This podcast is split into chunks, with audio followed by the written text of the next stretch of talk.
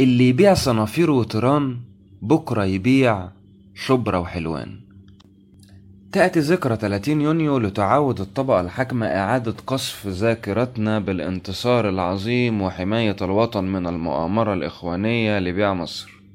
تأتي الذكرى العاشرة كاشفة عن سلسلة الأكاذيب التي ساقطها الثورة المضادة. بالتزامن مع إقرار مشروع قانون خصخصة قناة السويس.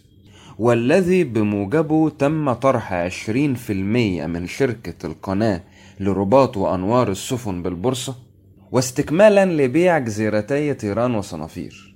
لم يكن قرار السيسي بالتنازل عن الجزر المصرية مقابل المزيد من تدفق المعونات الاقتصادية فقط بل أن الاتفاقية تأتي ضمن دمج الكيان الصهيوني بالمنطقة وإنهاء السيادة المصرية على خليج العقبة ليتحول الممر الملاحي المصري إلى ممر دولي يسمح للصهاينة بحرية الحركة وبمزيد من التطبيع مع النظام السعودي. واجه قرار السيسي بالتنازل عن الجزر المصرية معارضة شعبية فانطلقت المظاهرات في القاهرة والعديد من المحافظات واشتبكت الشرطة مع المتظاهرين.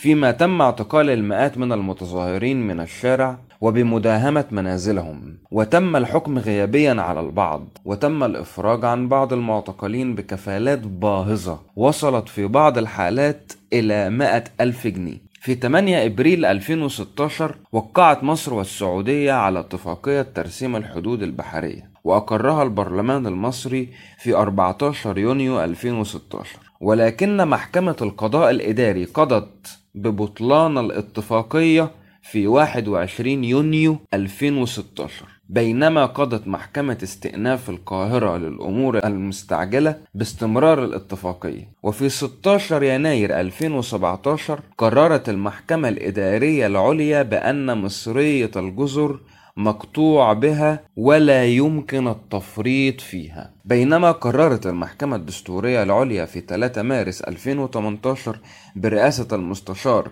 حنفي الجبالي الذي عين لاحقا رئيسا لمجلس النواب بعدم الاعتداد بالأحكام القضائية الصادرة بشأن تيران وصنافير لتحسم المحكمة قضائيا الأمر لصالح السعودية. لم تجد الجزر المصرية لها مكانا في اللجان واللجان الفرعية بالحوار الوطني المنعقد الآن. فقبل بداية الحوار كانت هناك خطوطا حمراء حيث أن قضايا تعديل الدستور والأمن القومي والسياسة الخارجية مستبعدة من الحوار.